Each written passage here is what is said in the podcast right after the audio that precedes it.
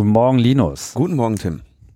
Ich verleihe dir hiermit den Logbuch Netzpolitik Award für besondere Leistungen in Logbuch Netzpolitik. Danke.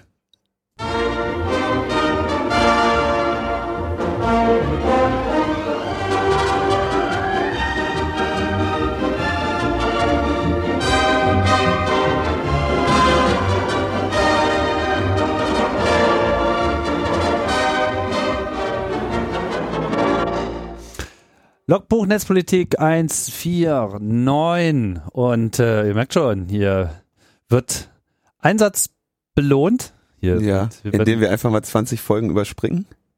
Wieso? 149. Ach so, 129, Entschuldigung, ich war in Gedanken bei der Freak Show, Ich dachte, die ist heute nämlich auch noch dran.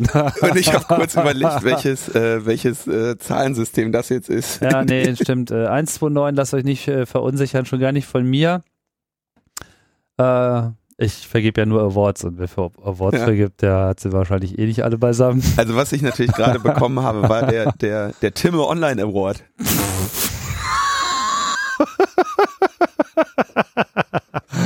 Genau, da sollte man vielleicht mal wirklich jetzt mal langsam mal anfangen, irgendwie für so, für so besondere Katastrophenkurse, die eingeschlagen werden, einfach den passenden Awards zu vergeben. Ich finde das immer ganz unterhaltsam in der Nord News Show, so was Frank und Fefe sich dann immer wieder für lustige Awards einfallen lassen. Kriege das jetzt nicht so zusammen, aber Ja, so, du weißt schon, was ich meine, ne? Ja, ja, klar. Also was, was ist das so? Ja, irgendwie Margaret, der äh, Margaret äh, Thatcher Award. Josef, für- Josef Stalin Award für besondere Leistungen im sozialen Miteinander oder irgendwie sowas. genau, oder der Margaret Thatcher Award für Infrastruktur für besonders soziale ja, soziale Marktwirtschaft. Ja, ja. Ja. Halt.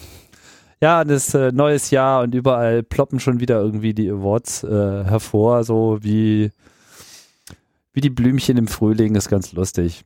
Jetzt muss ich sagen, der, der Maggie Thatcher Award für, ähm, für Infrastrukturrückbau. Ja, Balls of Steels Award, Inspector Clouseau Award für herausragende Polizeiarbeit und sowas. Ja. Und irgendwie auch so ein, so ein ja, Ja, irgend so so ein, äh, den, den, den Erich Honecker Award für Realitäts, äh, ja und so weiter. Ja, keine Ahnung. Also ganz alles Schöne. Genau. Da müsste man wahrscheinlich im Podcast-Universum mal ähnliche Ja. Kategorien aufmachen. Ansonsten äh, habe ich es ja nicht so mit Awards. Ich will einen Award haben, aber also wir haben uns, wir haben leider eine Patt in der in der Le Logbuch Netzpolitik Redaktion, ob wir einen, ob wir einen Grimme Online Award haben wollen oder nicht.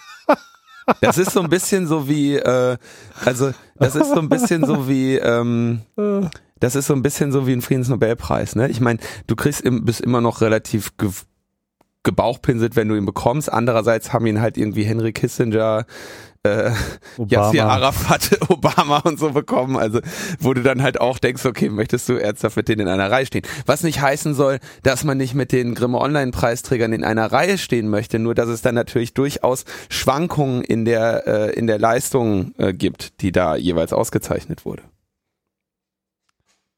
Ja, also ich atme da schwer. Es gibt ja auch in der Podcast-Szene immer wieder so Bestrebungen, irgendwelche Awards aufzumachen. Da frage ich mich halt immer wieder, was sind die Kriterien? Wer soll die bewerten? Ja? Wer, stimmt darüber ab?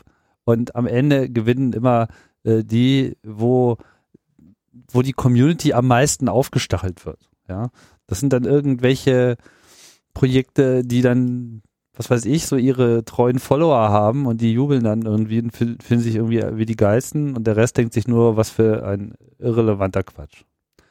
So, und am Ende ist da nichts gewonnen. Das hat so ein bisschen was mit diesen Ja, Flair-Buttons irgendwie in Restaurants, in amerikanischen Restaurants. Die Millionen Preisgeld von so einem äh, Friedensnobelpreis, die ist schon oder ah, nein, das war das war gar nicht der Friedensnobelpreis, ne? Million Preisgeld. Wo siehst du eine Million Preisgeld? Irgendein, bei irgendeinem Preis gibt's bestimmt eine Million. Ich glaube beim ähm, beim richtigen Nobelpreis. Aber bestimmt nicht beim Grimm Online Award. Nicht?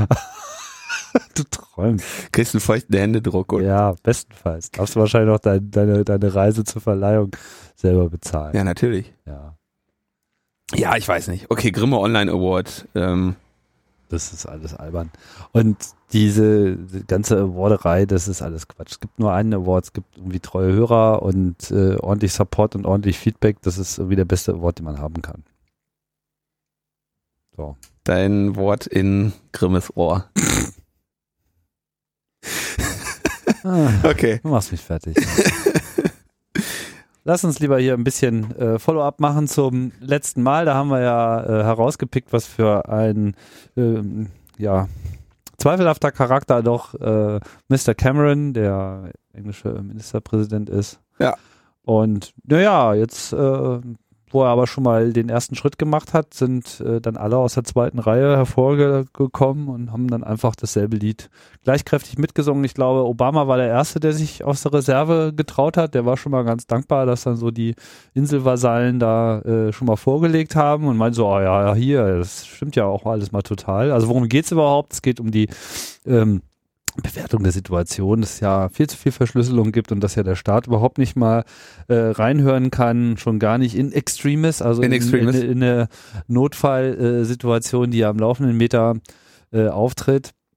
Und ähm, das könne ja nicht sein, dass äh, auf einmal Software-Verschlüsselungsverfahren äh, verwendet, wo der Staat keinen Zugang hat. Also was ich ganz schön finde, ist, dass an der Stelle auch so eine These zum Beispiel von Frank Rieger auch ähm, finde ich, ganz gut zur Anwendung kommt, so wenn man nur mal die technischen Maßnahmen mal richtig festzurren würde und das mit der Krypto mal ernst nehmen würde und so, dann wird es auf einmal ganz schön teuer. So. Und so eine Nervosität würde sich nicht zeigen, wenn äh, äh, wenn aus den Geheimdiensten nur die Botschaft kommen würde, auch alles kein Problem, können wir alles mitlesen, kein, kein Thema. Sondern jetzt wird es halt wirklich schwierig. Ja, ja, äh, äh, jetzt muss man, also in Extremis mithören können. Ja, das ist ja, also wir hatten da letzte Woche schon so ein bisschen drüber gesprochen. Wir wollen in dieser Woche, äh, nachdem wir den politischen Teil haben, nochmal äh, den technischen, den, die technischen Aspekte nochmal ein bisschen mehr vertiefen. Aber was ja das Spannende ist ja, überleg mal, welche, von welchen Regierungen wir gerade hören, dass sie im Notfall mal also ne, mit Warrant und allem, ja? Mhm. Mit Richterbeschluss. mit Richterbeschluss und hast du nicht gesehen, irgendwie im Extremfall mal in verschlüsselte Kommunikation reinschauen wollen. Ja, ja? Ausnahme das halt. ist halt irgendwie äh, die Regierung. Manchmal der, halt. Entschuldigung, das ist die Regierung, die irgendwie GCHQ hat mhm. und die Regierung, die die NSA haben. Ja, das sind die beiden offensichtlich dokumentiert extremistischsten, äh, rücksichtslosesten Geheimdienste der Welt, die auf gar keine Scheißlegislation, die es bis jetzt schon gibt, in irgendeiner Form jemals Rücksicht genommen hätten, ja. Und das, also, das ist halt wirklich ähm, allein die Idee, dass du dich irgendwie als als äh, äh, Prime Minister äh, da hinstellst und sagst so, also, das kann ja nicht sein, dass wir da nicht im, also natürlich mit, mit allen möglichen Safeguards und demokratischer Kontrolle und Richtervorbehalt mal reinschauen können, wenn du irgendwie dokumentiert diese Geheimgerichte hast, wie halt den ähm, äh, FISC, ähm, FI, den Foreign Intelligence and äh, Surveillance Court und in den äh, in den UK das ICT, äh, das IPT Invest Investigatory Powers Tribunal, ähm, IPT, ja, ähm, die alle irgendwie so, die, wo riesengroß dran steht, so hier nichts mit demokratischer Kontrolle, alles nur mit, wir können alles, wir machen, was wir wollen. Ähm, wie du dich irgendwie da überhaupt noch vor die Medien stellen kannst und so eine, ähm, so eine Forderung aufstellen kannst und ernsthaft dich da noch auf irgendwelche demokratischen Kontrollen berufen kannst, ohne dass irgendwie die gesamte Pressekonferenz ins, ins wilde Lachen ausbricht, ist allein schon ein Rätsel, ja. Das, ähm, aber okay, das wollte ich nur noch mal kurz anmerken. Ähm, und du sagtest es schon, ähm, Obama äh, sagte dann, ja, ne, da müsste man sich schon Gedanken drüber machen. De Maizière äh, äh, sagte dann, die deutschen Sicherheitsbehörden müssen befugt und in der Lage sein, verschlüsselte Kommunikation zu entschlüsseln und zu umgehen, wenn dies für ihre Arbeit zum Schutz der Bevölkerung notwendig ist. Effektive Ermittlungen zur Strafverfolgung müssen auch im Cyberraum möglich sein. Und dann trat auch noch der EU-Antiterror-Koordinator Gilles de Kerchove ähm, hervor und sagte, er möchte gerne Internet- und Telekommunik Telekommunikationsanbieter zum Einbau von Hintertüren für verschlüsselte Kommunikation zwingen können. Und in diesem Papier, das er da ähm, verbreitet hat zur Vorbereitung der Sitzung der EU-Innenminister, ähm, sagte er, also, dass infolge der NSA-Affäre viele IT-Anbieter dezentrale Verschlüsselungsverfahren anbieten. was das behördliche Abhören zusehends erschwert. Ja, also wenn wir uns anschauen, bei äh, WhatsApp war das irgendwie am Anfang brauchtest du so ungefähr einfach mal gar nichts, um das abhören zu können. Ähm, dann haben sie irgendwann äh, ihr SSL halbwegs in den Griff bekommen und äh, dann haben sie irgendwann in den Griff bekommen, wie sie die Keys pro Device herstellen und so. Und das ist nach und nach immer schwieriger geworden. Und ähm, dieser Entwicklung, diese Entwicklung macht den also tatsächlich Schwierigkeiten. Was, was ja, naja, immerhin, also das war äh, nicht unbedingt äh, sicher, äh, dass, dass das für die jetzt ernsthaft ein Problem werden würde. Und ähm, Jetzt sagen sie eben, oder jetzt soll die EU-Kommission eben rechtliche Möglichkeiten suchen, nach denen Firmen zur Herausgabe von Schlüsseln gezwungen werden können. Ähm, da wären wir also noch in eigentlich dem günstigsten Fall, dass die Firma die diese Schlüssel oder die dieses Verschlüsselungsverfahren anbietet, irgendwie zur Herausgabe der Schlüssel gezwungen wird, denn da hättest du dann immer noch Ein hoffentlich im Idealfall einen Schlüssel, den sie rausgeben müssen. Mhm. Wenn er halt nicht von vornherein schon hinterlegt ist, beziehungsweise das Erzwingen der Herausgabe letzten Endes ein freiwilliger Zugriff, ein freiwilliger Zugriff durch die Geheimdienste ist, den, auf den die Firma dann gar keinen Eingriff mehr, äh, Einfluss mehr hat. Genau, aber gehen wir mal davon aus, also um, ich denke, wir haben den, die politischen Implikationen einer solchen Forderung schon in der letzten Sendung ganz gut äh, dargestellt.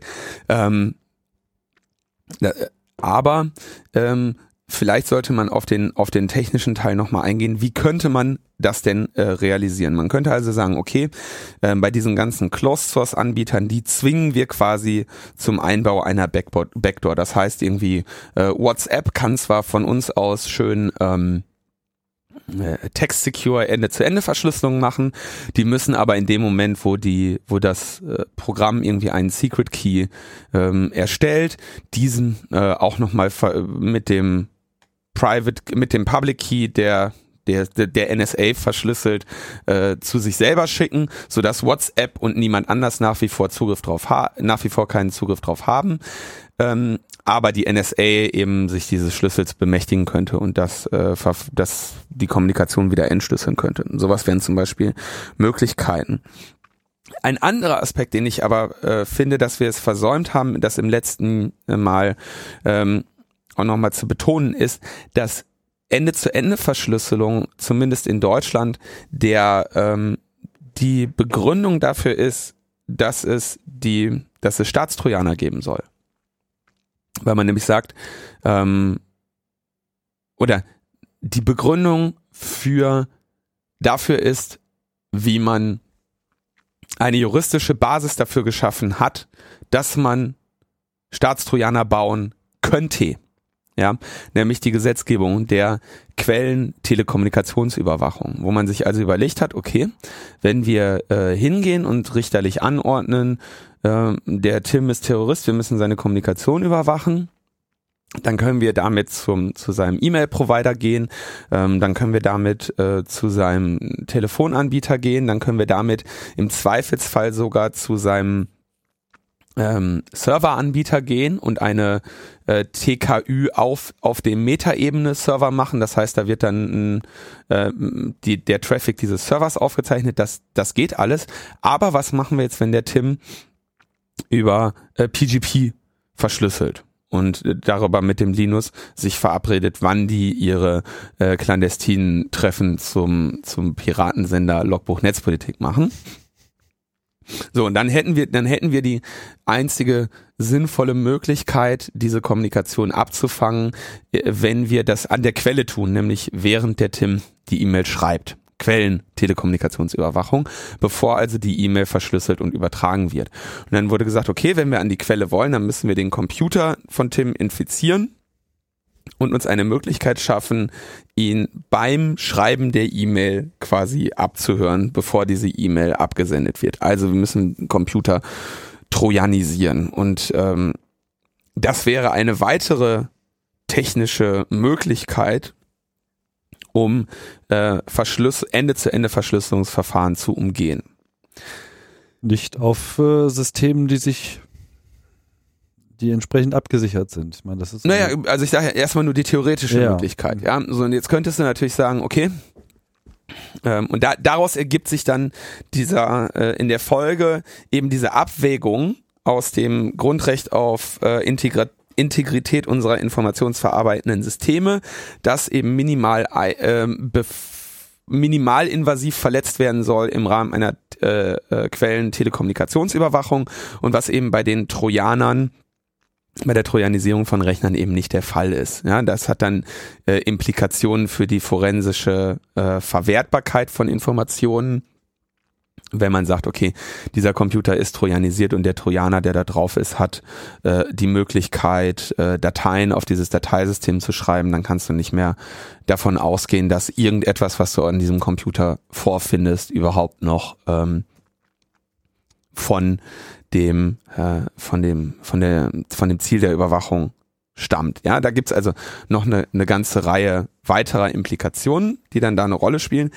Aber diesen Teil haben wir also äh, versäumt auch nochmal darzustellen, dass sich darin eben auch eine technische Möglichkeit äh, darstellt, dieses in extremis äh, zu realisieren.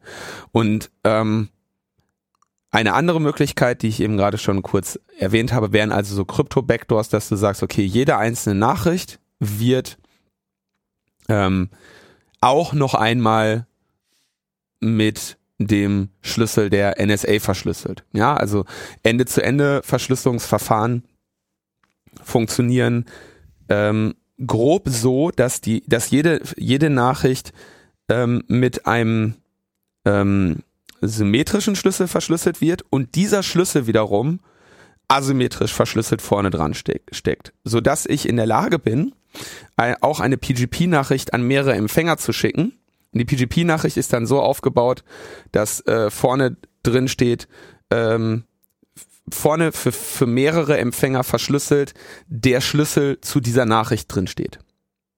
Ja, und dann kannst du sehen, ah, diese Nachricht ist verschlüsselt an äh, Linus, Tim äh, und den Gast der nächsten Sendung. Und das, was aber eigentlich dann verschlüsselt ist, ist nur der Schlüssel zu dem Rest der Nachricht. Hm? Und es wäre jetzt also kein Problem, die Protokolle so umzubauen, dass halt immer automatisch auch noch der NSA-Schlüssel mit dabei ist. Und dadurch würdest du nicht unbedingt ähm, wirklich die Kryptographie schwächen. Das heißt, das Risiko, dass jemand anders dich abhört, ähm, wird zumindest nicht für den Fall, dass jemand anders diese Nachrichten mitschneidet, größer, weil dieser jemand anders immer noch den Schlüssel der NSA bräuchte. Also technisch gesehen ähm, wird dadurch nicht unbedingt, je nachdem wie man es implementiert, implementiert, wird technisch gesehen dadurch nicht unbedingt deine, deine tatsächliche Sicherheit geschwächt. Das finde ich halt auch nochmal wichtig zu sagen, weil wir äh, letztes Mal uns noch so mehr darauf konzentriert haben, dass es um ein Verbot ähm, wirksamer Verschlüsselung gäbe. Aber es, gehe, es gäbe eben auch noch Möglichkeiten, ähm, das zu realisieren, ohne dass, ähm, dass die Sicherheit des einzelnen Individuums gegen andere abhörende Instanzen äh, unbedingt besonders äh, sinken würde. Das wollte ich nochmal äh, betonen. Das hast du jetzt sehr politisch ausgedrückt. Ja, ne, ich meine, man muss ja zumindest auch mal die technischen Möglichkeiten ähm, sinnvoll erläutern. Davon ähm, unabhängig steht natürlich das, also von dieser technischen Erwägung unabhängig, ähm, steht natürlich das, der, der, die politische Implikation, dass das einfach absolut ähm, inakzeptabel ist, jegliches Briefgeheimnis vollständig aufzuweichen und jegliches Kommunikationsgeheimnis. Und dass ich mir sicher bin, dass äh, wir hoffentlich noch in, in allen unseren Verfassungen irgendetwas versteckt haben, was derartige Legislation auch ähm, verhindern würde. Ja, also mir ist das ein Rätsel, wie sie das ähm, durchsetzen wollen. Und ehrlich gesagt kann mir das nicht anders vorstellen, als dass sie wirklich komplett in so einen Russland- und China-Modus gehen. Was ich ja irgendwie noch nicht so richtig glauben will dass wir so auf so einem Pfad sind. Also, also oder zumindest, dass wir so einen Pfad wirklich erfolgreich einschlagen äh, könnten. in unserer Gesellschaft, weil einfach der Widerstand durch Wirtschaft und letzten Endes auch äh, NGOs und andere Gruppen da einfach äh, zu groß ist, um so weit kommen zu lassen. Beziehungsweise man, irgendwie habe ich noch so das Gefühl, es gibt noch so einen Rest, Restfunken allgemeinen Verständnisses, dass das vielleicht nicht der richtige Weg ist, jetzt gleich so abzugehen wie China. Ja, natürlich. Also wie gesagt, die, die politischen die politischen Implikationen sind äh, unerhört und äh, gefährlich und ähm, es ist auch klar, dass man diesen ähm, Personenkreisen, die diesen Vorschlag machen, auch in keiner Form trauen kann. Und deswegen ist das ähm, ist es halt also ein, ein absolut nicht hinnehmbarer Vorstoß, der mit aller äh, Kraft zu bekämpfen ist. Mir ging es nur darum, auch von der technischen Seite zumindest mir nicht den Vorwurf machen können lassen zu müssen, äh, dass ich da nicht äh, darauf hingewiesen habe, dass es ähm, sozusagen minimalinvasive Möglichkeiten gibt, die mit sehr großer Sicherheit nur den äh, Geheimdiensten, die dich nicht darüber informieren, dass sie deine Kommunikation abhören und das auch ohne jeglichen ähm, ohne jegliche demokratische Basis tun, den Zugriff zu ermöglichen, ohne ähm, anderen Geheimdiensten, denen diese Geheimdienste wiederum nicht trauen, äh, den Zugriff zu ermöglichen. Hast sich auch schon mal verständlicher ausgerückt. Wie auch immer, auf jeden Fall, äh, das wäre alles richtig schlecht, äh, allein schon deshalb, weil niemand mehr richtig drüber nachdenken könnte, was jetzt wirklich sichere Verfahren wären, weil man immer alles äh, unter dem Aspekt designen müsste, dass jetzt da so eine Backdoor möglich ist in irgendeiner Form. Also es ist alles albern. Wir sind dagegen und ähm, es ist es ist hochgefährlich und ähm, es geht alles gar nicht. Ja. Und um das zu untermauern, kommen wir zum nächsten Thema. Das ist gut. Denn äh, das G GCHQ ähm, hat Journalisten abgehört. Und zwar E-Mails von äh, BBC, Reuters, dem Guardian, der New York Times, Le Monde, The Sun, NBC und der Washington Post äh, wurden von dem GCHQ abgefangen, gespeichert und auch ähm, äh, innerhalb des Intranets geteilt zur Analyse als Teil eines kleinen einer ähm, Signals Intelligence Übung, einer Testübung. Ja, da haben sie nämlich einfach mal ähm, zehn Minuten lang im November 2008 ähm, an ihren an ihrem an ihren Fiber-Tabs, also an ihren äh, Glasfaserkabel, Abhöranlagen äh, eben 70.000 E-Mails ge gesammelt und äh, diese auf diesen einfach mal so ein bisschen geübt. Ja, also verschiedene Algorithmen äh, äh, ausprobiert, wo sie einfach mal schauen wollten, wie man äh, wie man denn mit diesen Daten umgehen kann, wie man Sachen aussortieren kann. Also ja. wohlgemerkt jetzt keine äh, explizite Aktion, die angestoßen wurde, dass überhaupt erstmal was abgefangen wird, sondern aus dem, was ohnehin abgefangen wurde, wurde dann eben einfach mal gezielt extrahiert. Mhm. Und äh, wie lange haben sie da die Nase reingehalten? Zehn, Zehn Minuten. Minuten. Ähm, an einem Tag so mal eben so mal geguckt, na, wo sind sie denn hier die Mails? Und äh, da sieht man auch sehr schön, wie zielgerichtet man da eben vorgehen kann. So, ja, wir wollen mal hier den E-Mail-Verkehr von diesen Institutionen haben, dann machen wir mal kurz diesen Schalter an, so brrr, melk, melk, melk, melk, melk und dann tsk, fertig. Zehn Minuten später haben alle was zum Spielen. Sehr hübsch. So, und dann, das ist, ähm, denke ich, jetzt auch nichts Neues. Also ich meine, welchen Teil von die hören alles ab, ähm, haben wir nicht verstanden. ja, also ähm, interessant war, dass, äh, dass diese Meldung flankiert wurde von äh, GCHQ ähm, stuft Journalisten als ein Risiko zwischen Terroristen und Hackern ein.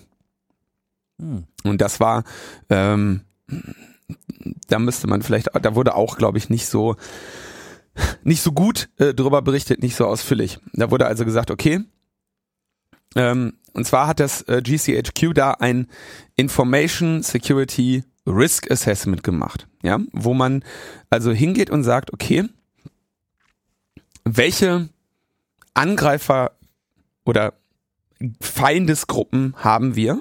Was wollen die?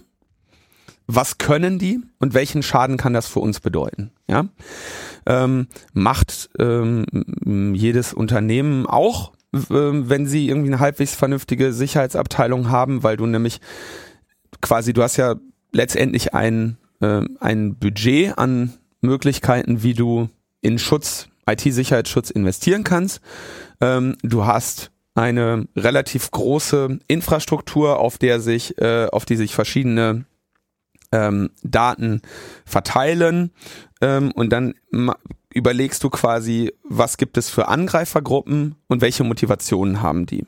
Und dementsprechend schaust du dann mit dieser Motivation, was von dem, was wir hier haben, würden die angreifen und wie äh, investiere ich dementsprechend in Schutz. Ja. Und ähm, was ist also eigentlich eine, eine relativ normale Informationssicherheitsübung. Äh, und das hat das äh, GCHQ an der Stelle auch gemacht. Und die Variablen, die sie sich da so äh, gewählt haben, waren ähm, ähm, Capability und Priority. Ich hätte es ein bisschen anders gemacht, aber sie haben also gesagt, okay, ähm, äh, ein, ein, ein Journalist hat ein Capability, also einen Fähigkeitswert von äh, 2 auf einer Skala von äh, 0 oder 1 bis 5 äh, und eine äh, Priorität von 3. Und das Ergebnis ist, dass das Gesamtrisiko, was von dieser Personengruppe für unsere äh, Informationssicherheit ausgeht, eher niedrig ist. Ein, ein Terrorist hat höhere Fähigkeiten, aber eine niedrigere äh, Priorität und das resultiert aus einer äh, moderaten äh, Bedrohung für unsere Informationssicherheit. Was meinen Sie denn mit Priorität?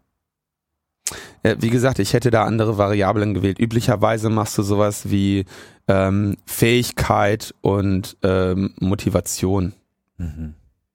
Ja, also ähm, Priority, weil, also da werden sie intern, wird sich da eine, eine relativ klare Herleitung dieser Matrix äh, in einem Report befinden und es ist auch, also es, diese Matrix wurde oder habe ich nicht in ihrer Gänze gefunden, sondern es wurde in diesen Artikeln nur daraus zitiert.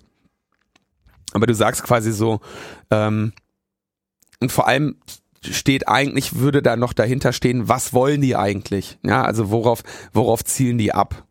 Also so als Beispiel äh, würdest du jetzt als Unternehmen dann zum, so sagen, okay, ähm, nehmen wir mal Anonymous, ja, was ist deren Motivation? Die wollen in der Regel Infrastruktur lahmlegen durch Denial of Service Angriffe. Ähm, das heißt, äh, und, und dadurch ist unser Risiko, das Risiko, was dem Unternehmen entsteht, ist irgendwie halt schlechte Presse oder so. Und ähm, man muss also gegen die in der Regel nur seine äh, seine Redundanz äh, und irgendwie hochhalten. Ja, aber man hat jetzt nicht das Risiko, dass die äh, eine Datenbank aufmachen. Wäre jetzt so die Einschätzung. Ne? Andererseits, dann gibt's ja noch so Lalsec und so. Also so versuchst du irgendwie halt zu überlegen, ähm, wer sind deine Gegner und wie wahrscheinlich ist es, dass die äh, wirkliche Angriffe auf deine Infrastruktur fahren und wie erkennst du diese Angriffe oder wie unterbindest du diese Angriffe am besten? Das ist das, was sie da äh, gemacht zu haben scheinen.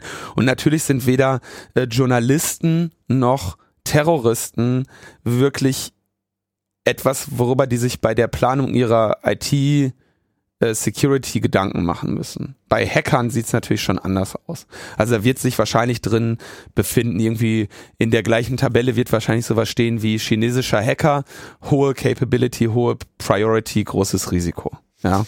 Mhm. Also irgendwie sowas. Und daraus dann diese Tabelle machst du einmal grundsätzlich und dann multiplizierst du das quasi auch mit dem, äh, was deine einzelnen Infrastrukturkomponenten oder Architekturen für diese Personen bieten. Ja, also beim chinesischen Hacker ist das halt überall ein Risiko. Da gibt's kaum was, was du vor dem äh, nicht irgendwie in, in Schutz bringen musst.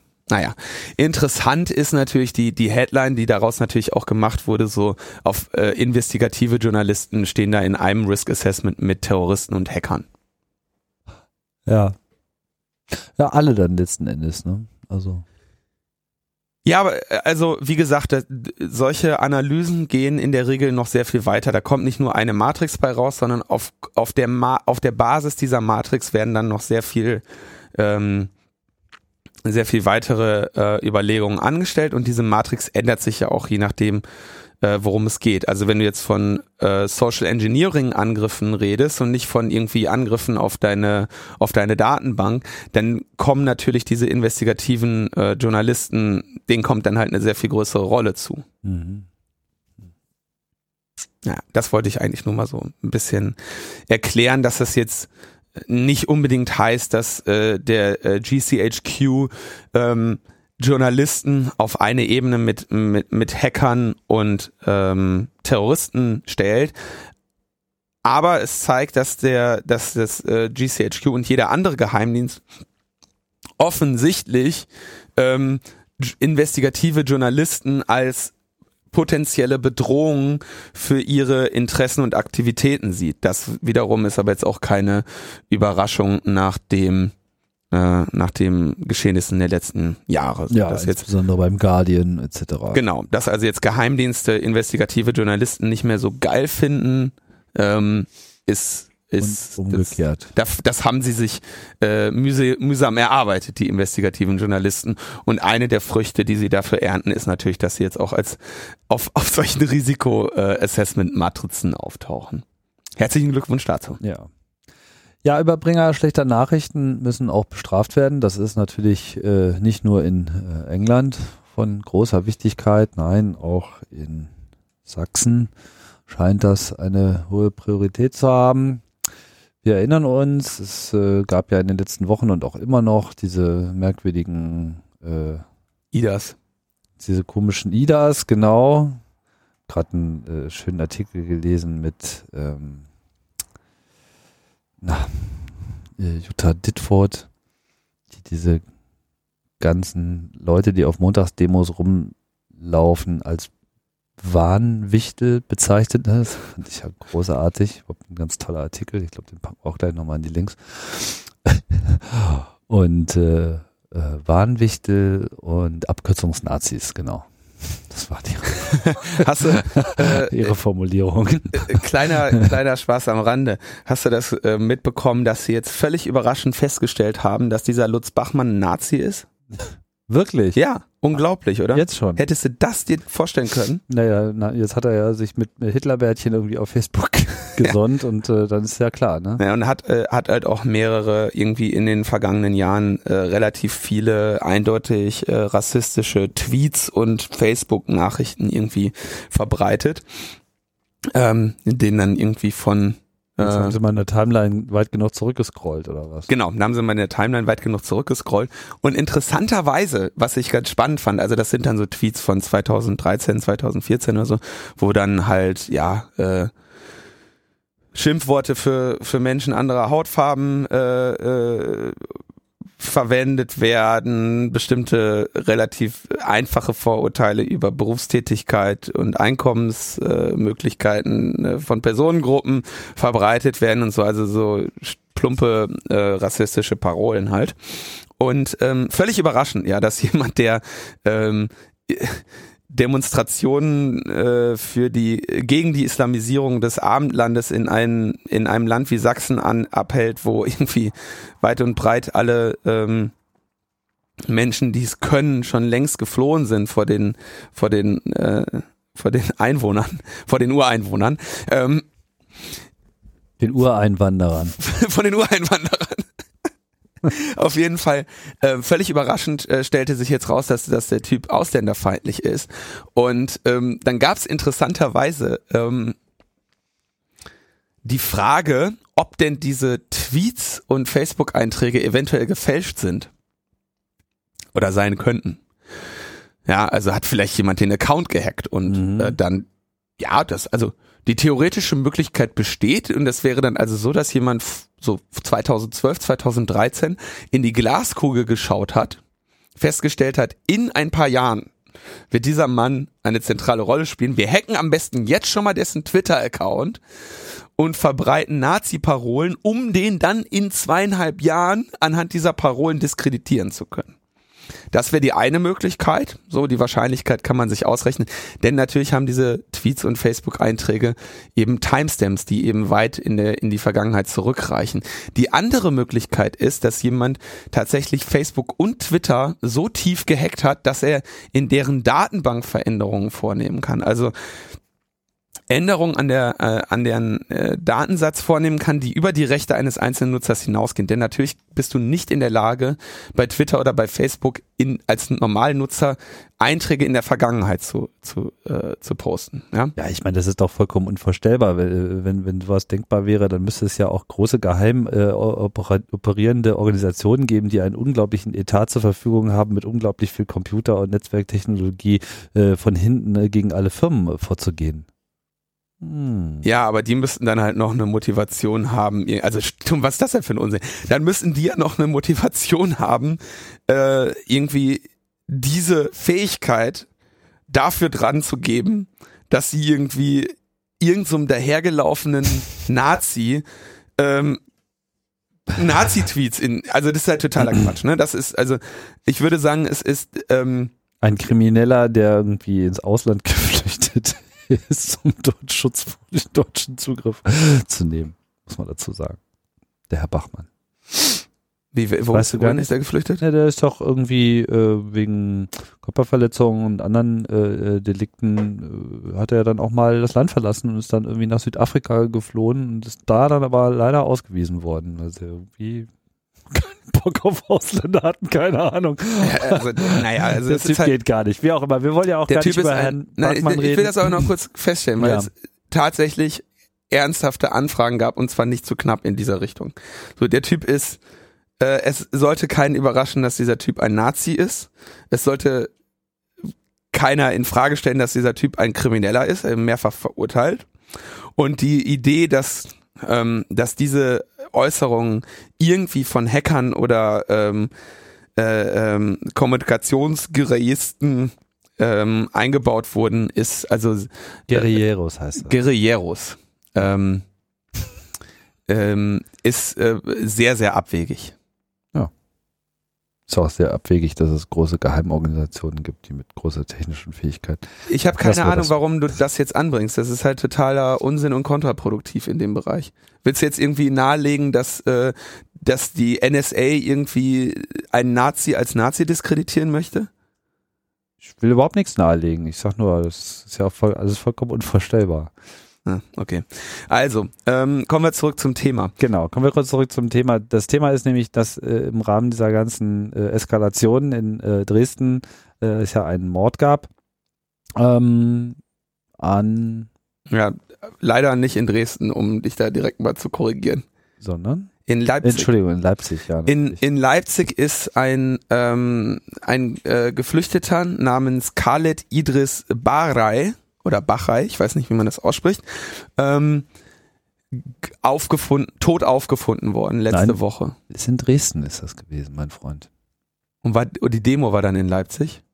Ich weiß ja nicht ganz genau, was dein, ja, die Demo war in Leipzig, äh, auf die wir zu sprechen kommen wollen, aber der, äh, die Ermordung war in Dresden.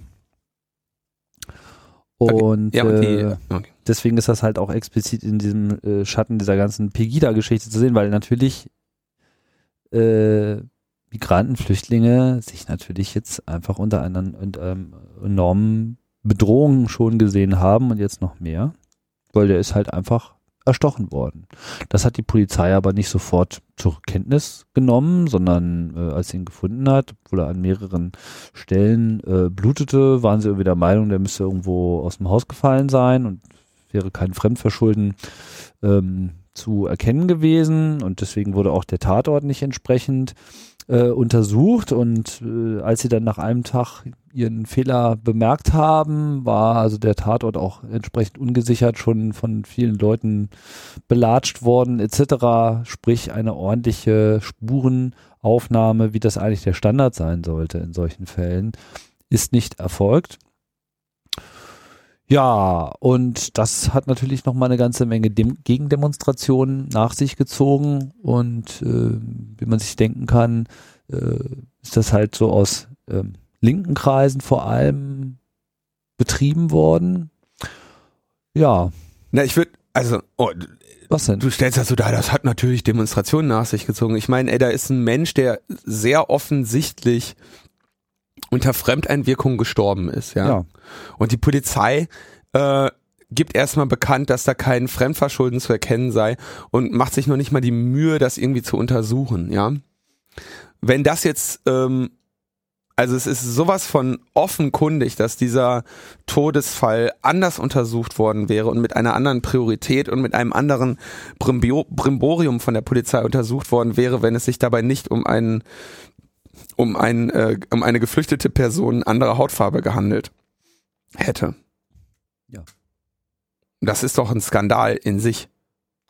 Ja, ja. Ich will hier überhaupt gar keine Skandale absprechen. Ich sage ja nur, es hat einfach entsprechende, äh, äh, entsprechende Aufregung gegeben und das scheint dann aber auch da so das Kernproblem äh, zu sein. Ich bin jetzt gerade etwas am Straucheln durch deine Dresden, äh, deinen Dresden-Leipzig-Spagat, weil es gab natürlich definitiv auch äh, entsprechende Gegendemonstrationen in Dresden, aber hier bezieht sich das jetzt auf eine entsprechende Demonstration, die dann in Leipzig stattgefunden Genau, ja. So. Das also hat. Das ich ist so ein glaub, wir bisschen haben, verwirrend. wir haben glaube ich äh, noch nie so lange gebraucht, um zum Thema zu kommen. Wir haben erst den, den Abstecher über Twitter und Facebook Hacks gemacht, dann darüber über die NSA Weltverschwörung äh, zur Diskreditierung von Lutz Bachmann, dann äh, über den äh, Mord an Khaled Idris Baray in Dresden, ähm, zu dem es dann in Anbetracht der Legida-Proteste eine Spontandemonstration gab von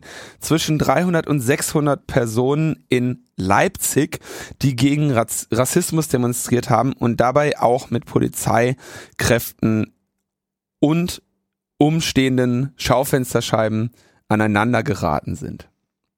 Das Ganze resultierte dann darin, äh, dass rund 150 Teilnehmer äh, dieser Spontandemonstration von der Polizei eingekesselt wurden. Ja, also, ich hoffe, wir haben das jetzt nochmal, wir haben es nochmal geschafft, das irgendwie an einen Punkt zu bringen, wo wir uns über den Hergang der Ereignisse einig sind. Und jetzt wurde berichtet, dass die Polizei von diesen eingekesselten Personen alle Handys beschlagnahmt hat, um die darauf gespeicherten Daten auszuwerten. Ich frage mich natürlich, auf, welch, auf Basis welcher rechtlichen Grundlage das erfolgt. Das ist ja in, äh, jetzt, jetzt bin ich mir inzwischen von gar nichts mehr sicher, aber Leipzig ist ja in Sachsen. Ja. Und in Sachsen spielen ja für die Polizei ähm, rechtliche Grundlagen historisch eher untergeordnete Rolle. Ja, das, äh, ich denke, das ist, äh, das ist eine Feststellung, die man durchaus so äh, machen kann. Ja, okay. Ja. Und ähm, in einer Pressemitteilung der Polizei, die dann ähm, einige Zeit später kam, wurde nicht die genaue Zahl der be äh, beschlagnahmten Handys äh, genannt. Aber es wurde gesagt, ja, das machen wir jetzt, um Daten auszuwerten, weil uns interessieren vor allem äh, Bilder und Videos äh, auf diesen Handys, die eventuell ähm, uns dabei helfen können, äh, Störer äh, oder Rädelsführer oder äh, Kriminelle in diesen Kreisen zu identifizieren. Gleichzeitig haben sie aber natürlich durch die Beschlagnahme dieser Telefone die Möglichkeit, und diese Möglichkeit werden sie garantiert ergreifen, äh, jegliche vorangegangene äh, Kommunikation äh, in Form von ähm, SMS äh, in Form von äh, Call Logs in Form von einfach den im Telefonbuch gespeicherten Kontakten äh, zu rekonstruieren oder anhand der Telefone, die sie da eingesammelt haben, ähm, den Telefonen ähm, Besitzer zuzuordnen ähm, oder äh, diese Telefone in äh, Zusammenhang mit Daten zu bringen, die sie eventuell bei anderen Gelegenheiten schon gesammelt haben, mit der in Dresden ja sehr beliebten Methode der Funkzellenabfrage. Ja? Ähm, das ist also ein ein, ein, ein unerhörter, ein unerhörter Eingriff. Ja, also wir haben ja schon von mehrmals jetzt von dem Recht auf äh, Integrität unserer informationsverarbeitenden Systeme gesprochen und äh, eine, eine Massenbeschlagnahme von derart persönlichen informationsverarbeitenden ähm, und zur täglichen Kommunikation genutzten Systeme ist ähm, also ein, ein absoluter absoluter Skandal. Ja, das ist ein Skandal. Ich frage mich allerdings auch immer wieder, warum so unklug vorgegangen wird. Also ich meine, in so einer Situation ist die Polizei auch so einfach zu machen, da äh, entsprechende Zugriffe vorzunehmen. Ich meine, vielleicht wäre das gar nicht zu verhindern gewesen, aber in dem Moment, wo es halt immer wieder mit äh, Entglasungen von äh, unbeteiligten Geschäften äh, zu tun hat, dann läuft das irgendwie immer sehr schnell. Du hast da ja ein bisschen mehr Einblick in die Dynamik solcher Demonstrationen. Wie siehst du das? Also ähm, es ist grundsätzlich in Anbetracht der äh, Allgemeinlage schon nicht besonders zu empfehlen, ein äh, Mobiltelefon bei einer Demonstration mit sich zu führen. Ähm, beziehungsweise, wenn dann nicht das regulär benutzte. Ähm, das ist schlimm, das so sagen zu müssen, aber äh, wie gesagt, bei ähm, den äh, spätestens seit den Protesten in Dresden anlässlich der dieses Heldengedenkens oder dieses, was da immer durchgeführt wird, ähm, kann man eben sehen, dass du als äh, dass du als normaler Teilnehmer einer Demonstration eben zum Opfer äh, und zur Zielperson solcher Funkzellenabfragen werden kannst. Ähm, dass du eventuell mit deinem Mobiltelefon vielleicht noch ein Foto gemacht hast, was vielleicht nachher zur Identifikation ähm, einer, Pers einer dritten Person, die deren Relevanz dir gar nicht bekannt ist, äh, genutzt werden kann, sollte dir dieses Handy abgenommen werden, ähm, kommt dann noch dazu. Also es ist, du musst nicht ein, äh, du musst nicht mit dem Ziel oder der Absicht oder der, der, der Wahrscheinlichkeit zu einer Demonstration gehen, äh, dass du dort eventuell äh, gegen Gesetze verstößt, damit es eine dumme Idee ist, dein Handy mitzunehmen. Also das ist leider inzwischen grundsätzlich ist davon abzuraten. Das ist schlimm, das so sagen zu müssen. Ähm, aber ja, wir sehen, äh, was davon kommt. Zumindest wenn du dich in Sachsen aufhältst. Ne? Also Funkzellenabfrage braucht man jetzt gar nicht mehr nachzufragen. Selbstverständlich haben sie eine solche gemacht in dieser Situation. Ja, meine, das Ding ist auf jeden Fall Hardcore und das ist auf jeden Fall auch mal wieder so ein Bereich, wo, ähm, ja, ich weiß gar nicht, wie ich das nennen soll. So ein richtiger netzpolitischer Aspekt ist das jetzt nur so am Rande, aber es zeigt einfach auch mal wieder, wie einerseits, wie wertvoll diese Geräte sind quasi, wie, wie, also wie, wie groß die Begehrlichkeiten äh, sind. Ja? Warum lange mit den Leuten reden, wenn man auch ihre Smartphones einfach äh, kassieren kann, einfach mal selber alles durchlesen kann. Was im Prinzip ja auch einfach durch die Privatsphäre an der Stelle schon geschützt sein sollte, aber offensichtlich nicht ist, zumindest nicht in Leipzig.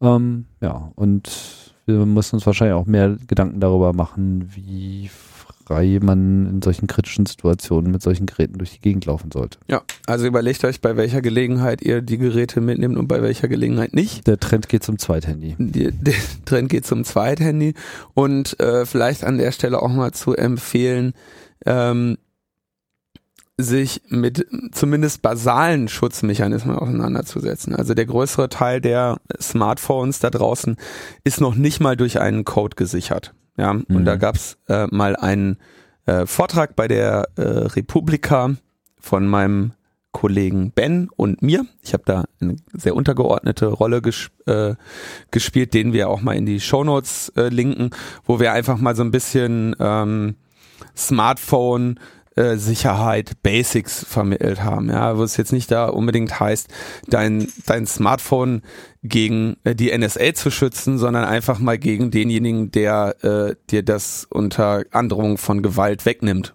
wie zum Beispiel ein Dieb oder ein Polizist. Wir verlinken das. Genau. So, Das waren ja bisher unsere Kurzthemen. Jetzt kommen wir zu den Kurzmeldungen. Mal schauen, wie ausführlich die so werden. Ähm, es gab mal wieder eine neue äh, Ausgabe im Podcast Geheimdienstuntersuchungsausschuss. Diesmal war äh, zu Gast ein Stargast, nämlich der ehemalige Bundesdatenschutzbeauftragte Peter Schaar, immer um äh, Wortgewalt nicht verlegen und vor allem auch heute noch medial deutlich wahrnehmbar als seine Nachfolgerin. Zu der er sich nicht äußert. Zu der er sich nicht äußert, aha. Okay, aber von der habe ich sozusagen, seitdem sie im Amt ist, noch überhaupt nichts so richtig zur Kenntnis genommen, außer dass ab und zu mal was erzählt wird, dass sie ja nicht sichtbar sei. Ja. Wie auch immer, warum war er da? Na, er hat immer so ein bisschen erzählt. Also äh, er erzählte, dass er nach den Snowden-Enthüllungen die Aufsichtsbehörden äh, der deutschen Nachrichtendienste angeschrieben hat. Äh, einige davon hätten aber gar nicht geantwortet. Zum Beispiel das Innenministerium haben ihm, hat, hat ihm nicht geantwortet. Also sein Dienstherr? Genau, dann hat er das formal beanstaltet und eine äh, Klage erwogen, diese aber dann letztendlich doch nicht eingereicht.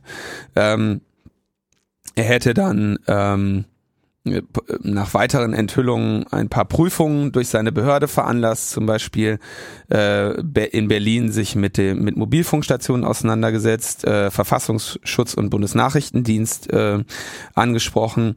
Dann hat er einen ähm, Kontrollbesuch in Bad Aibling vorgenommen im Dezember 2013, zwei Wochen vor seinem Amtsende. Ähm, entsprechend wurde er natürlich da auch behandelt. Ähm, dann hat er äh, grundsätzliche ähm, regulatorische äh, Kritikpunkte äh, an, angebracht, nämlich dass die, dass das diese Aufteilung der Aufsicht in parlamentarisches Kontrollgremium, G10, G10-Kommission und Datenschutzbeauftragte äh, je nach Datentyp zu einer Kontrolllücke führt. Ähm, also ne, G10-Kommission für Verletzungen des Brief- und Fernmeldegeheimnisses, also Einschränkungen des Grundgerichtsartikels 10, äh, Näheres äh, regelt ein Bundesgesetz. Dann das parlamentarische Kontrollgremium, dem die äh, Geheim, dem, in dem die Regierung Auskunft über, über die äh, geheimdienstliche Tätigkeiten gibt. Also, ne, und aber auch nur, wenn sie gefragt werden, so ungefähr.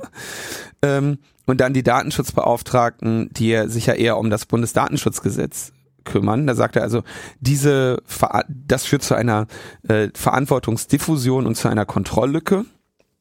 Ich denke, das ist eine äh, sehr weitsichtige ähm, Analyse, die er da getätigt hat, vor allem nach Jahren seiner Tätigkeit. Ähm,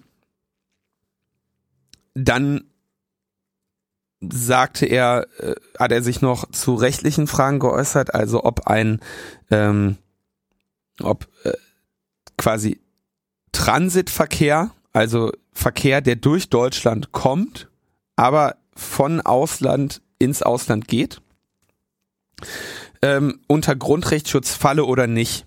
Und da sagt er eben, ja, wenn das in Deutschland abgehört wird, fällt das natürlich auch unter die, die Grundrechte, die in Deutschland anerkannt sind. Ähm, Außerdem hat er klargestellt, dass Verkehrs- und Metadaten personenbezogene Daten sind und damit natürlich den entsprechenden Datenschutzregulationen unterliegen.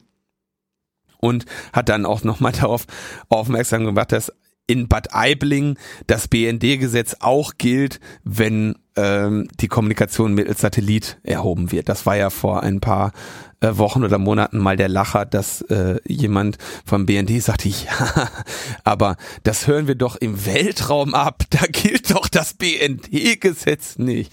Ja, also da hat er dann noch mal ein bisschen äh, kurz äh, ein paar Norde aufgelöst, ja.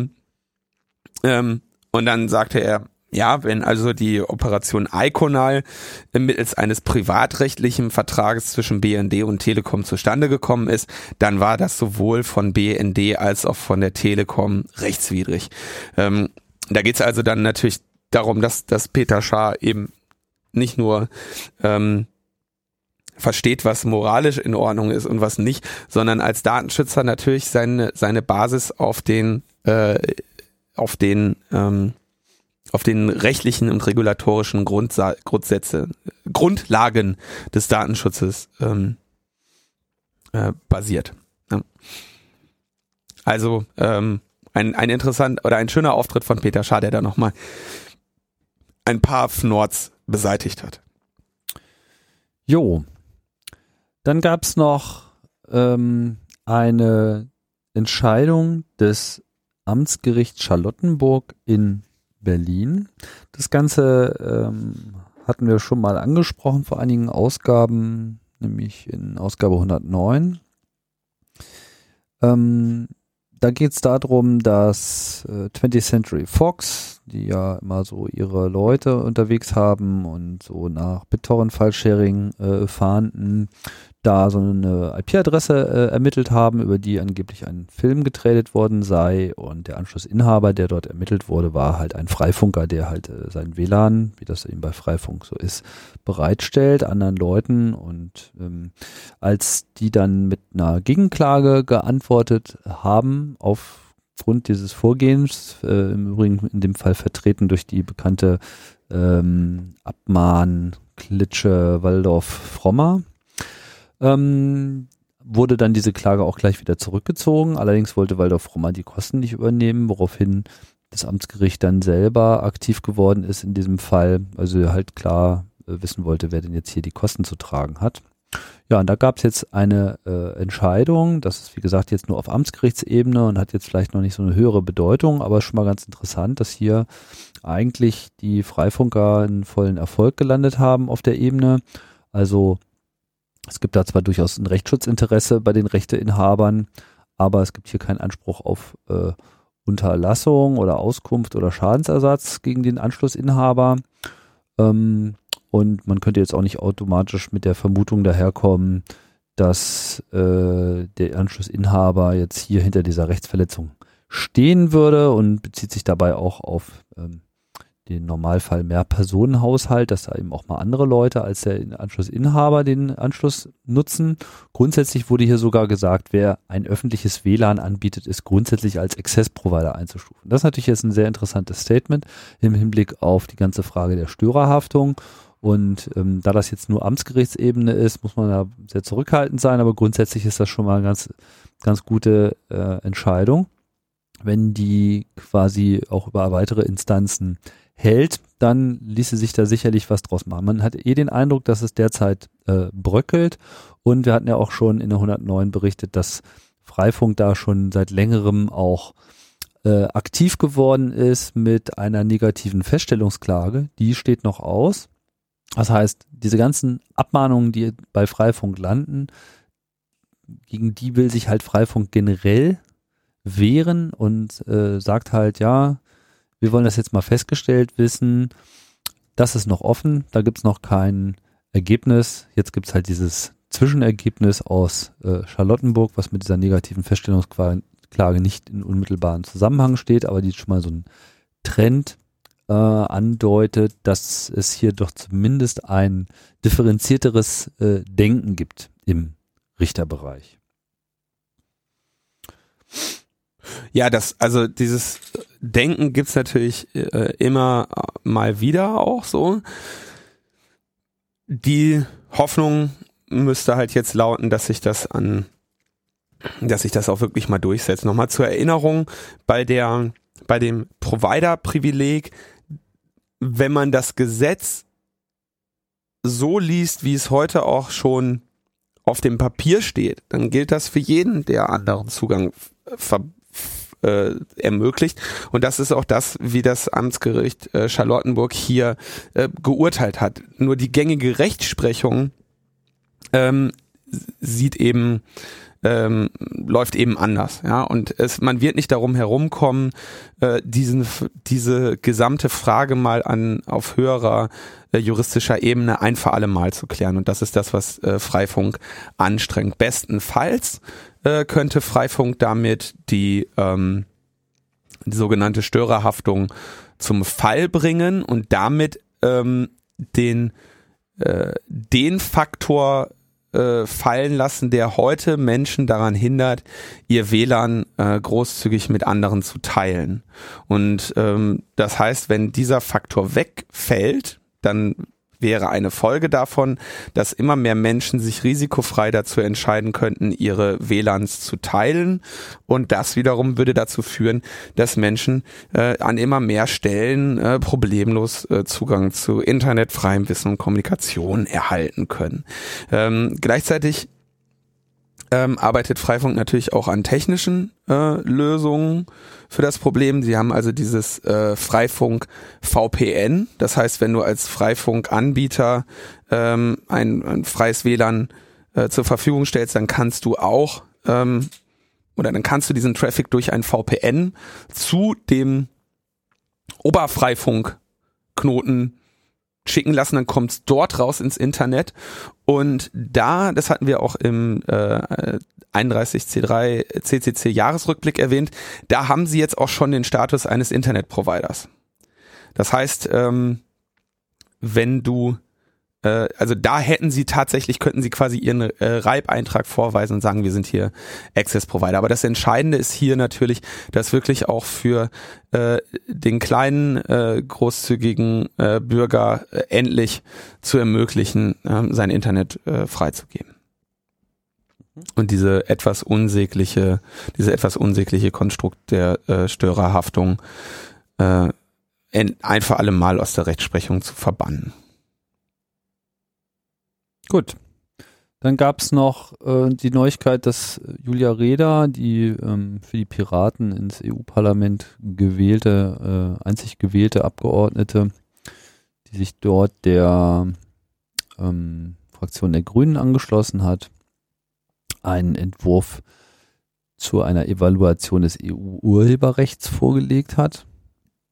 Ich habe das nicht gelesen, muss ich dazu sagen. Also da noch keine Zeit für gefunden. Was weißt du darüber?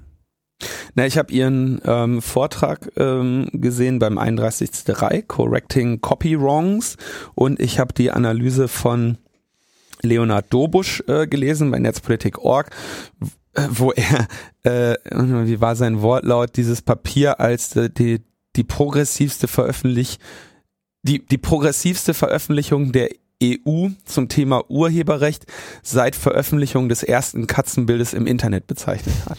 ähm, Leonard Dobusch, äh, der, der Urheberrechtsexperte äh, bei Netzpolitik.org und der Urheberrechtsexperte des Vereins Digitale Gesellschaft, auf dessen Urteil ich da sehr ähm, vertraue. Ähm, in dem Vortrag hat äh, Julia so einige einige Ungerechtigkeiten des Urheberrechts herausgearbeitet, aber auch natürlich so diese einige der der Grauzonen und Unklarheiten, ja. Und was wenn etwas auf EU-Ebene passieren soll, dann soll es ja auch immer um die Vereinigung, äh, äh, die Vereinfachung und Vereinheitlichung ähm, der Rechtsprechung in in Europa gehen.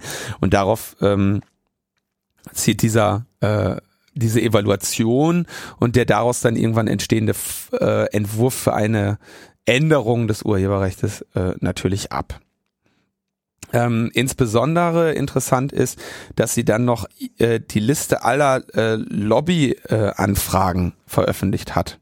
Das hatte sie auch, glaube ich, schon äh, bei ihrem 31C3-Vortrag angekündigt. Welche Anfragen? Also wenn du Politiker bist, dann gibt es Lobbyisten. Ach, äh, Anfragen die, bei ihr.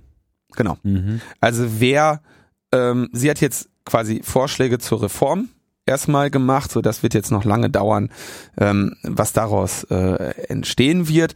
Die äh, Richtlinie, die es im Moment gibt, ähm, ist irgendwie 14 Jahre alt und äh, diesen Flickenteppich möchte sie also vereinheitlichen. Ne? Mhm. So und jetzt hat sie äh, seit seit sie angefangen hat damit zu arbeiten, ähm, haben, haben hat sie natürlich nein seit sie angefangen hat dieses Thema zu bearbeiten, ähm, und seit sich herausgestellt hat, dass sie da jetzt auch aktiv werden würde und äh, auch mit äh, mit quasi äh, mit mit äh, gestärktem Rücken sich diesem Thema ähm, widmen würde, äh, haben, haben sich natürlich die Lobbyanfragen an sie äh, irgendwie ver, verX-facht und alle Gesprächstermine, die sie da jetzt wahrgenommen hat, hat sie äh, eben auch auf ihrer ähm, Seite äh, veröffentlicht.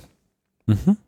Und ich meine, dass, äh, meine mich zu erinnern, dass sie in ihrem Vortrag auch schon so ähm, ja, das, äh, also das sieht man auch in ihrer Veröffentlichung und in ihrem Vortrag hatte sie das auch schon so, ähm, quasi hat sie in so einem Tortendiagramm aufgemalt, sind das jetzt rechte Inhaber, sind das Autoren, äh, sind das Diensteanbieter, Forscher, Nutzer, die mich da anfragen. Mhm.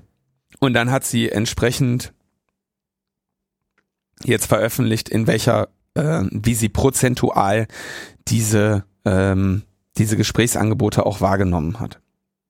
Okay, das heißt, man weiß im Vorfeld schon, mit wem wird sie sich treffen und wie sind diese Personen überhaupt auch einzuordnen. Nicht im Vorfeld. Ich glaube, das Nachhinein? ist schon jetzt eher im Nachhinein. Da müsste ich jetzt. Ja, also es, genau, da hat sie, ja, ja, das sind Daten äh, eben im November, September und so der vergangenen, des vergangenen Jahres. Nur, ah, geht so, so weit zurück wie in den Juli. Ja, da hat sie also ihren Kalender einfach mal äh, Publiziert. äh, publiziert und hat, hat das statistisch äh, eben auch ausgewertet. Mit wem sie sich da wie getroffen hat und ähm, so. Das ist, wenn man das mal so schön sagen darf, ähm, natürlich ähm, Best of äh, Piratenpartei-Prinzipien. ne? Also so hat man sich das ja auch immer erhofft, gewünscht und vorgestellt bei der Piratenpartei, äh, dass sie äh, ihre Politik transparent gestalten, innovativ gestalten. Und ähm, da kann man jetzt äh, mal schauen, wie, wie gut das vielleicht, wenn es immerhin nur eine Einzelperson ist, die hat natürlich den Vorteil, dass sie ähm, sich nicht mit den anderen Piraten rumärgern muss, die ja immer bemüht zu sein scheinen, den Karren irgendwie in den Dreck zu ziehen, ähm, wie da jetzt eine Einzelperson mal äh, ordentlich einer konkreten Aufgabe nachkommen äh, kann. Das wird sicherlich spannend in nächster Zeit zu beobachten. So, letzter Punkt. TTIP. TTIP, ja, TTIP wollen wir in der nächsten Folge nochmal äh, tiefer behandeln.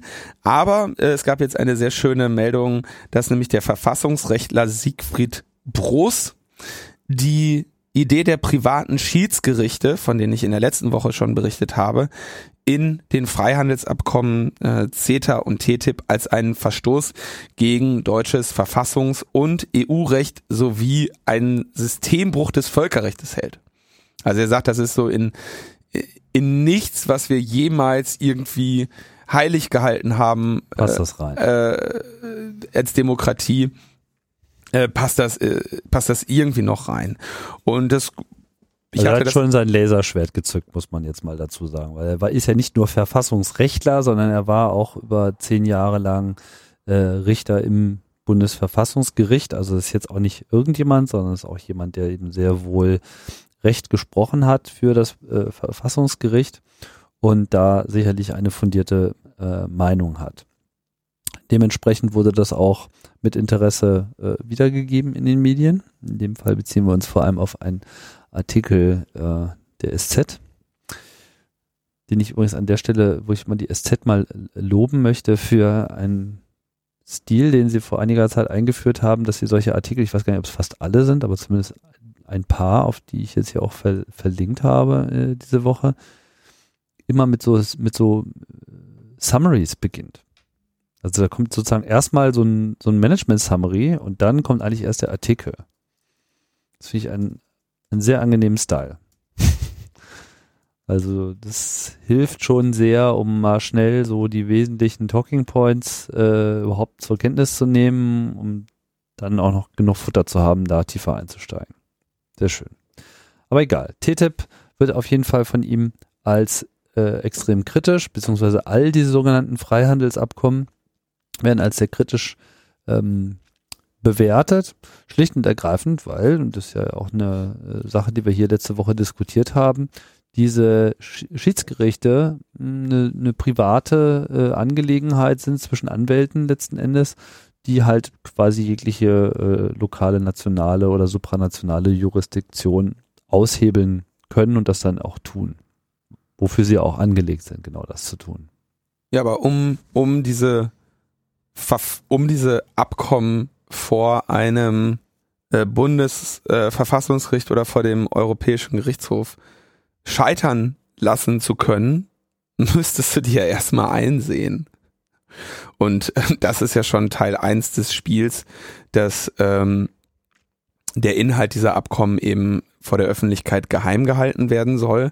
Und was ich, was ich glaube, ist, dass sie eher versuchen würden, ähm, den Regierungen Möglichkeiten der Einflussnahme auf die politischen Entscheidungen gegen die geklagt wird, geben zu können, auf das dann die Regierung, nachdem sie im Geheimen am Schiedsgericht verurteilt wurde oder eine Strafe angedroht bekommen hat, ähm, einfach investorenfreundlich Einfluss nehmen kann. Also um das jetzt mal auf die maximale Verschwörungsebene zu heben. Hm. Aber auch das wäre natürlich verfassungsrechtlich bedenklich. Naja, auf jeden Fall, der Bross hat äh, jetzt nicht nur gesagt, dass er das alles doof findet, sondern er hat da auch ähm, im Auftrag der äh, Hans-Böckler-Stiftung, die gilt als gewerkschaftsnah, welcher Gewerkschaft? Allen Gewerkschaften nah. ähm, eine, er hat also eine Studie erstellt, die nächste Woche veröffentlicht wird. Und da werden wir dann wahrscheinlich weitere Details sehen und dann wird es bestimmt nochmal einen Nachschlag geben mit dieser Geschichte. Ne? Also das ist äh, interessant. Er meint dann übrigens auch, sagt er das oder sagt das nur der Artikel, dass Deutschland ja diese Investorenschutzregeln irgendwie, dass das sozusagen ein Konzept ist, was von Deutschland auf den Tisch gelegt wurde im Rahmen dieser Verhandlungen. Naja, die, die gibt's ja schon länger. Also die muss Deutschland ja. nicht im Rahmen dieser Verhandlung schon, sondern irgendwann mal früher sich Nein, nicht im Rahmen dieser, sondern ja, okay. er erwähnt ja hier auch 130 laufende Freihandelsabkommen, die im Bestand sind, wo das sozusagen schon irgendwie Teil davon ist. Noch kurz zur Hans-Böckler-Stiftung. Hans Böckler war der erste Vorsitzende des Deutschen Gewerkschaftsbundes und entsprechend ist die Hans-Böckler-Stiftung äh, auch quasi ein des Organ DGB. des Deutschen ah, Gewerkschaftsbundes, DGB. Ah, wieder was gelernt. Gut, das bringt uns ans Tim, du warst nie der so der, der Arbeitskämpfer, ne? Nicht so der, nee. nie so der Pro proletarische. Nee. Ich nee. bin, äh, ja, in den Strukturen nicht groß geworden. Tim ist kein Proletarier. Nee. nee? Ich würde mich noch nicht mal als ausgesprochen politischen Menschen be bezeichnen. Späte Einsicht in der 129. Folge. Politik, also sorry, ich weiß echt nicht, ob ich das. ich will nur ehrlich sein. Aber ich gebe mir Mühe. Politik für. Ach nee, nee, den Song darf man nicht nehmen. Okay. Wir fischen am apolitischen Rand. Ah. Tun wir das? Keine Ahnung. naja, man bemüht sich halt. So. Tut, was man kann. Wie sagt sie? Nö, ich war, ach so, ja, da, ähm, ich dachte, wir machen noch so einen Ausklang, nachdem wir uns jetzt hier schon äh, bei, bei dem bei den Themen der, der, der Nazis und der Demonstration gegen Nazis äh, so auf dünnes Eis bewegt haben. Auf dünnem Eis. Willst du noch ein Award haben? Ich will.